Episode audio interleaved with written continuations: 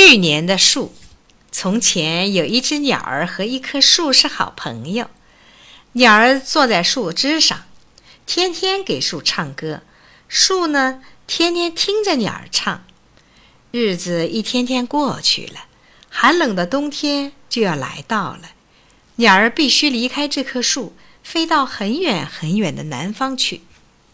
树对鸟儿说：“再见了，小鸟，明年请你再回来。”还唱歌给我听，鸟儿说：“好的，我明年一定回来给你唱歌，请等着我吧。”鸟儿说完，就向南方飞去了。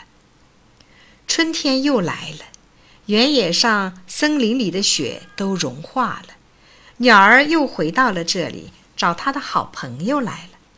可是树不见了，只剩下树根留在那里。鸟儿问树根说。立在这儿那棵树到什么地方去了呀？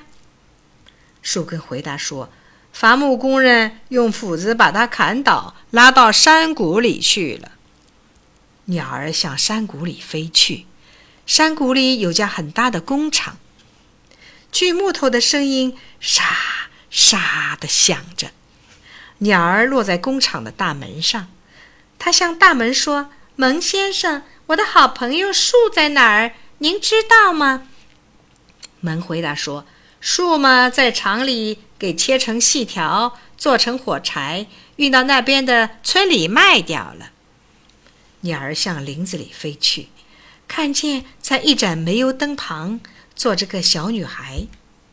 鸟儿问女孩：“小姑娘，请告诉我，你知道火柴在哪儿吗？”小女孩回答说：“火柴已经用光了，可是……”火柴点燃的火还在这儿灯里亮着呢。鸟儿睁大眼睛，盯着灯火看了一会儿，接着它就唱起去年唱过的歌儿给灯火听。唱完歌，鸟儿又对着灯火看了一会儿，飞走了。